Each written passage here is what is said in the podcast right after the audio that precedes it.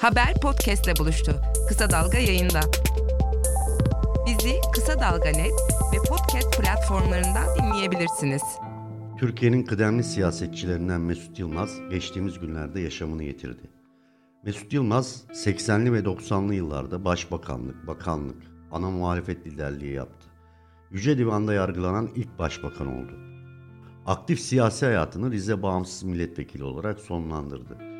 Bugün hem Mesut Yılmaz'ın politik yaşamına aynı zamanda da Türkiye'nin yakın tarihine göz atacağız. 12 Eylül askeri darbesinin şekillendirdiği politik ortamda aktif siyasete giren Mesut Yılmaz, klasik muhafazakar politikacılardan farklı bir profil çizdi. Kuşkusuz bu farklılığın nedeni geldiği köken ve aldığı eğitimdi. Varlıklı bir ailenin çocuğu olan Yılmaz, orta öğrenimini Avusturya Lisesi ve İstanbul Erkek Lisesi'nde tamamladı. 1971 yılında ise Ankara Üniversitesi Siyasal Bilgiler Fakültesi Maliye ve İktisat bölümünden mezun oldu. Yılmaz'ın siyasalda okuduğu dönem Türkiye'nin en hareketli yılları. 68 kuşağı olarak adlandırılan devrimci kuşağın en önemli temsilcileri siyasal öğrencisi. Mahir Çayan, Hüseyin Cevahir gibi devrimci liderlerle aynı dönem aynı okulda okuyor Mesut Yılmaz. Firuza'nın bu kuşağı anlattığı romanı 47'lerdeki gibi 1947 doğumlu. Ancak o dönemin solcu öğrencileri Mesut Yılmaz'ı okulda çok az gördüklerini, kantinde ise hiç görmediklerini söylüyor. Hasan Celal Güzel, Veysel Atasoy gibi sayıca hayli az olan sağcı öğrencileriyle birlikte boykotlarda sınava girdiğini hatırlıyor dönemin ülke öğrencileri. Siyasalın ardından iki yıl Almanya'da yüksek lisans yaptı. Gazeteci Faruk Bildirici'nin Hanedanın Son Prensi adlı kitabı Mesut Yılmaz'ın biyografisinden oluşuyor. Bildirici Yılmaz'ın üniversite yıllarına ilişkin şunları söyledi.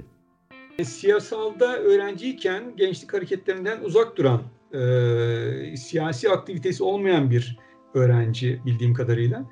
E, Hür Düşünce Kulübü'ne yakın olmasına rağmen yine de e, hani onlarla zaman zaman birlikte olmasına rağmen aslında e, hiçbir etkinliğin içerisinde, hiçbir e, o dönem sık yaşanan protestoların içerisinde görülmüyor. Öyle bir genç. E, çünkü zaten e, Mesut Yılmaz'ın daha sonra e, bir abisiyle konuşmasını hatırlıyorum. E, Anavatan Partisi'ne girmeye karar verdiğinde e, ben Anavatan Partisi'ne girmeye karar verdim. Turgut Özal'ın partisine gireceğim, kurucu olacağım diye abisinden izin alıyor, güya haber veriyor. Tur, e, Turgut Yılmaz. O da diyor ki e, sen siyaset sevmezsin ki nereden çıktı bu diyor. Yani o kadar siyasete uzak olduğunu biliyor. Ona rağmen de e, giriyor çünkü bildiğim kadarıyla Mesut Yılmaz'ın siyaset anlayışı parlamentoda yapılan siyaset. Yani parlamento dışında yapılan siyasetten çok haz etmiyor. E, nitekim e, 12 Eylül sonrasında bakan olduğunda işte 1983 sonrası 83 sonrasında e, o dönemde depolitizasyonu savunan e, siyasetçiler dışındaki insanların siyasetle ilgilenmesini savunan e, demeçler vermişti. Malum bu politika aslında 12 Eylül askeri rejiminin e, izlediği bir politikaydı. 12 Eylül askeri darbesi tüm siyasi partileri kapatmıştı.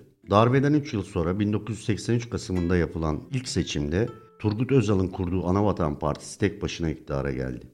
Anavatan Partisi'nin kurucularından olan Mesut Yılmaz devlet bakanı oldu ve hükümet sözcülüğüne getirildi.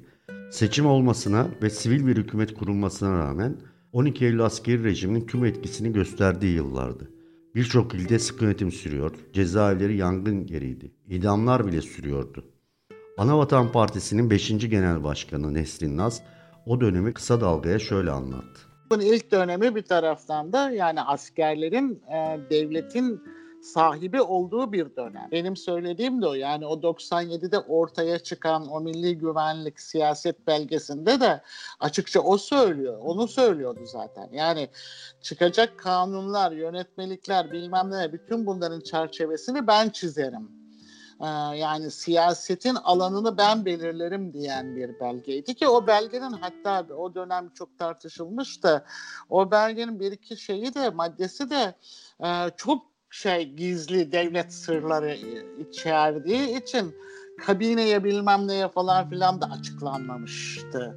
Ee, yani hatırlıyor musunuz Faruk Bey? Böyle bir belgeydi ve e, yani o belgelerin olduğu askerin siyasetin alanını ben belirlerim dediği ve Türkiye'yi tamamen işte iç ve dış düşmanlar çerçevesinde sıkıştırdığı e, ve buna bir ulusal güvenlik her şeyin üstündedir. Hatta bu ulusal güvenliği sadece e, dış şey askeri açıdan değil, ekonomik, siyasi e, ve tehdit alanlarını belirlediği e, dönemlerde siyaset yaptı. Orada o, o dönemlerde siyaset yaparken aslında neyin e, e, neyle mücadele etmesi gerektiğini öğrendi.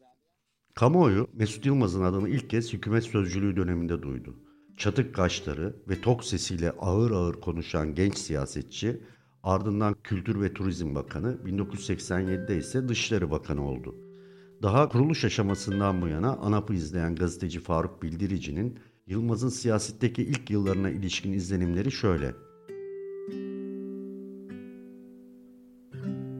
Mesut Yılmaz ilk hükümet sözcülüğüne e, atandığında e, belki de e, nasıl söyleyeyim gazetecilerle görüşmekten pek haz etmeyen bir bakandı, hükümet sözcüsüydü.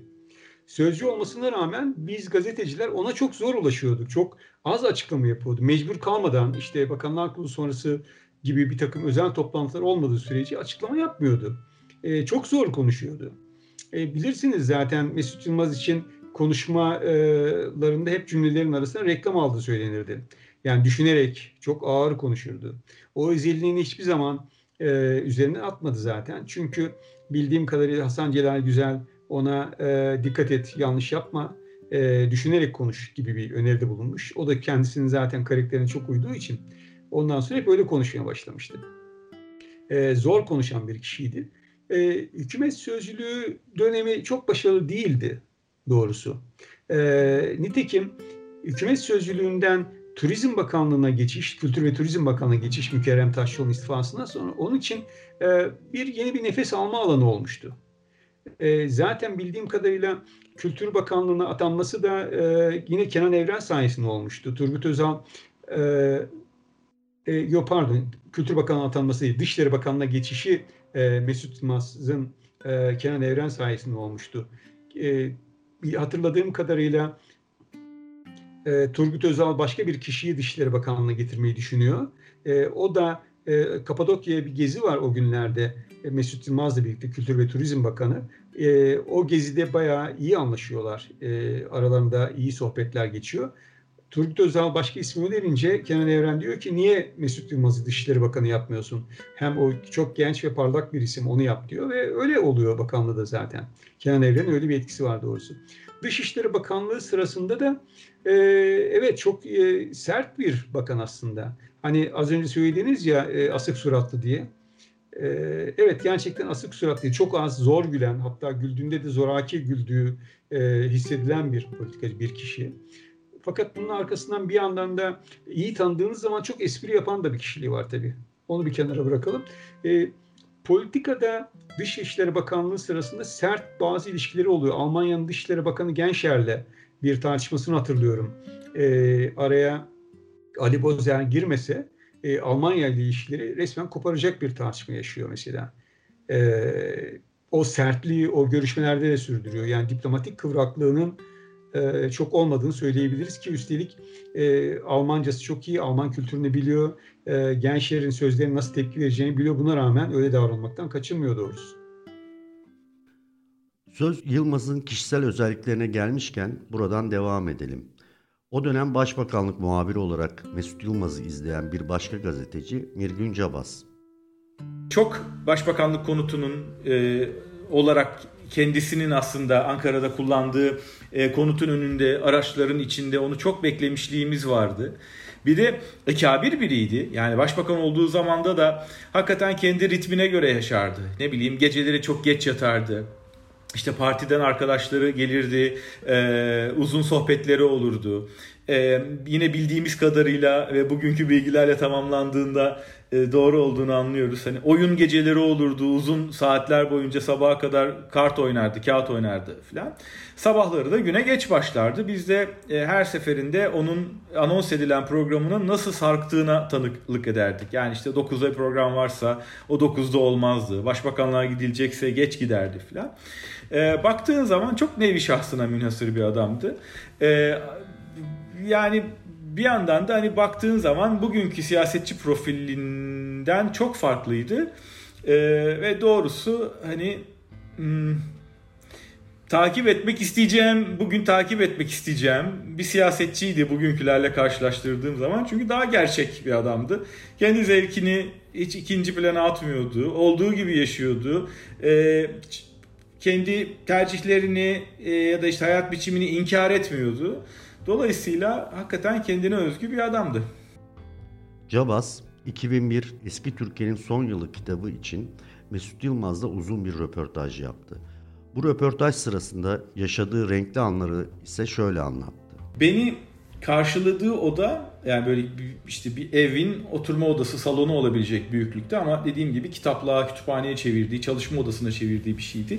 Oraya ilk girdiğimde e, masada oturuyordu böyle yuvarlak bir masa e, ahşap bir masa. E, onun bir arkasında oturuyordu. E, ve masanın e, yuvarlak masanın dört bir yanında dört tane sandalye vardı. Ve e, her sandalyenin yanında da bir tane e, servis masası gibi küçük başka bir masa vardı. Ben bunu görünce hemen yani kafamda şu canlandı. Aslında burası Mesut Bey'in, e, Mesut Yılmaz'ın aynı zamanda oyun odası, oyun masası. Muhtemelen hani günün belli zamanlarında, haftanın belli günlerinde buraya belki bir örtü seriliyor. Ve işte arkadaşlarıyla birlikte burada oyun oynuyor diye gözünde canlandı. Çünkü bütün donanım buna son derece uygundu. Ee, ve ben hep bunu böyle düşünerek e, o röportajı gerçekleştirdim onunla. Ee, aslında yani bugüne kadar çok fazla anlatmadığım bir anım daha var bununla ilgili. Ee, ben e, 2010 yılındaydı. E, bir vesileyle Amerika'daydım. E, ve e, o seyahatimin bir ayağında da boş zamanım vardı ve Los Angeles'tan Las Vegas'a gittim. Ee, orada böyle bir, birkaç 2-3 gün falan geçirebilecek kadar zamanım vardı. Benim de ilk gidişimdi. Çok böyle merak ederek gittim. Ee, ben çok büyük bir otelde kalıyordum. O oteldeki oradaki otellerden çoğu da şeydir. Yani hani e, zemin katları kumarhane olan yani kumarhanenin etrafına üzerine inşa edilmiş işletmeler. E, onlardan bir tanesinin giriş katında asansöre doğru giderken Berna Yılmaz'la karşılaştım. E, yani kumarhane katında. E, şimdi Berna Hanım'la böyle göz göze geldik. O beni biliyor muhtemelen. Ee, yani tanıyordu herhalde televizyondan. Ee, ben de onu tabii Başbakanlık muhabirliği döneminden tanıyorum. Selamlaştık ama ben arkasından Mesut Bey'in geleceğini tahmin ettiğim için ve böyle hani onunla o ortamda karşılaşmayı istemediğim için e, hani rahatsız olacağını düşündüğüm için hemen böyle bir yana kaçtım. Ee, onun yolundan çıktım. Nitekim karşılaşmadık hakikaten orada. Ama sonra ben onu e, işte ben de oyun oynuyordum yani hani orada ayıplanacak bir şeydi sonuçta. Yani kendi paranızla zevk için oyun oynuyorsunuz ve oyunun için kurulmuş bir ortamdasınız. Ben de oyun oynadım falan. Sonrasında e, gecenin ilerleyen saatlerinde hakikaten Mesut Bey'i de böyle bir masada e, sevdiği oyun olduğunu düşündüğüm bir Amerikan poker masasında erken görmüştüm. Çalışma arkadaşı Nesrin Nas da Mesut Yılmaz'ın spor tutkusuna ve kitap okuma merakına dikkat çekti. Evet çok sert görünümlüydü. Ee, ama e, çok esprili biriydi. Çalışmak zevkti onunla. Ee, onu söyleyebilirim yani. E, her konudan konuşabilirdiniz. Yani Peki. kitaplardan konuşurdunuz, müzikten konuşurdunuz. Futbolu çok severdi spor karşılaşmalarını çok severdi. Yani onun televizyonda haberler falan açık olmazdı. Yani mutlaka bir spor karşılaşması, işte ya bir futbol maçı ya bir bilmem e, bir olimpiyat varsa öyle bir şey onlar açık olurdu. E, şeydi yarışmacıydı. Yani yarışmayı severdi. Evet, Yaşar Kemal'le çok iyi bir dostluğu vardı. Onunla e, görüşmeyi, sohbet etmeyi severdi. E, o biraz da şeyden yani e, ikisinin de entelektüel düzeyinden kaynaklanan bir şey. Mesut kere okumayı çok severdi. E, bazen benimle de okuma yarışına girerdi. Yani sen şu kitap okudun mu ben bu kitabı okudun mu diye böyle bir okuma yarışına girerdi. Son zamanlarına kadar hasta olana kadar da arardı ya var mı yeni bir şey diye. Hatta en son ben ona bu Levitsky'nin falan Demokrasiler Ölüyor kitabını önermiştim. Ee, bir de şeyi önermiştim. Ee, işte bir Almanın hikayesi bunu mutlaka okuyun diye. Okuyup okumadığını açıkçası bilemiyorum. Çünkü son telefonda konuştuğumuzda konuşamıyordu. Ee, yani Yaşar Kemal'i severdi. Evet.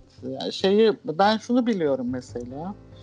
Ee, Orhan Pamuk'un e, Nobel aldığı gün ee, o ben e, iki kişi daha vardı. E, kutlama yapmıştık yani akşam yemek yiyip böyle şarap içip kadeh kaldırıp e, Nobel ödülünün şerefine e, kutlama yapmıştık yani. Oysa Orhan Pamuk'un Nobel e, ödülü ne kadar tepki uyandırmıştı hatırlıyor musunuz? Mesut Yılmaz'ın çalışma arkadaşlarından olan ama bir süre sonra yolları ayrılan Erkan Mumcu ise eski liderini şöyle tanımlıyor. Tereddüt etmeden söyleyebileceğim ilk cümle birikimli bir insan olduğu. Düşünebilen, düşünmeyi bilen, düşünmeye yatkın ve düşünceye açık bir e, şahsiyet olarak tanıdım ben kendisini. Eleştiriye de açık bir şahsiyetti. Yani eleştirilmeyi öfkeyle ya da kırgınlıkla karşılamazdı. Eleştirildiği konularda kendisini eleştirenleri iletişim alanının dışına atan bir şahsiyet değildi. Ve hem demokrasi teorisi konusunda hem kamu yönetimi konusunda saygı duyulmayı hak eden bir e, birikimi vardı. Eğitiminden de gelen bir desteği vardı. O bakımdan e, hiç tereddüt etmeyeceğinden söyleyeceğim söz birikimli bir siyasetçiydi. Akademik e, düşünmeye yatkın bir zihne sahip bir insandı. Bunu hiç tereddüt etmeden söyleyebilirim. Erkan Mumcu'nun bu sözlerin ardından yine Mesut Yılmaz'ın yaşamına ve Türkiye'nin hiç bitmeyen çalkantılı günlerine göz atmayı sürdüreceğiz. Ama buna ikinci bölümde devam edeceğiz. Hayata kulak ver. Kulağını sokağa aç. Haberi duy. Haber podcastle buluştu. Kısa Dalga Podcast.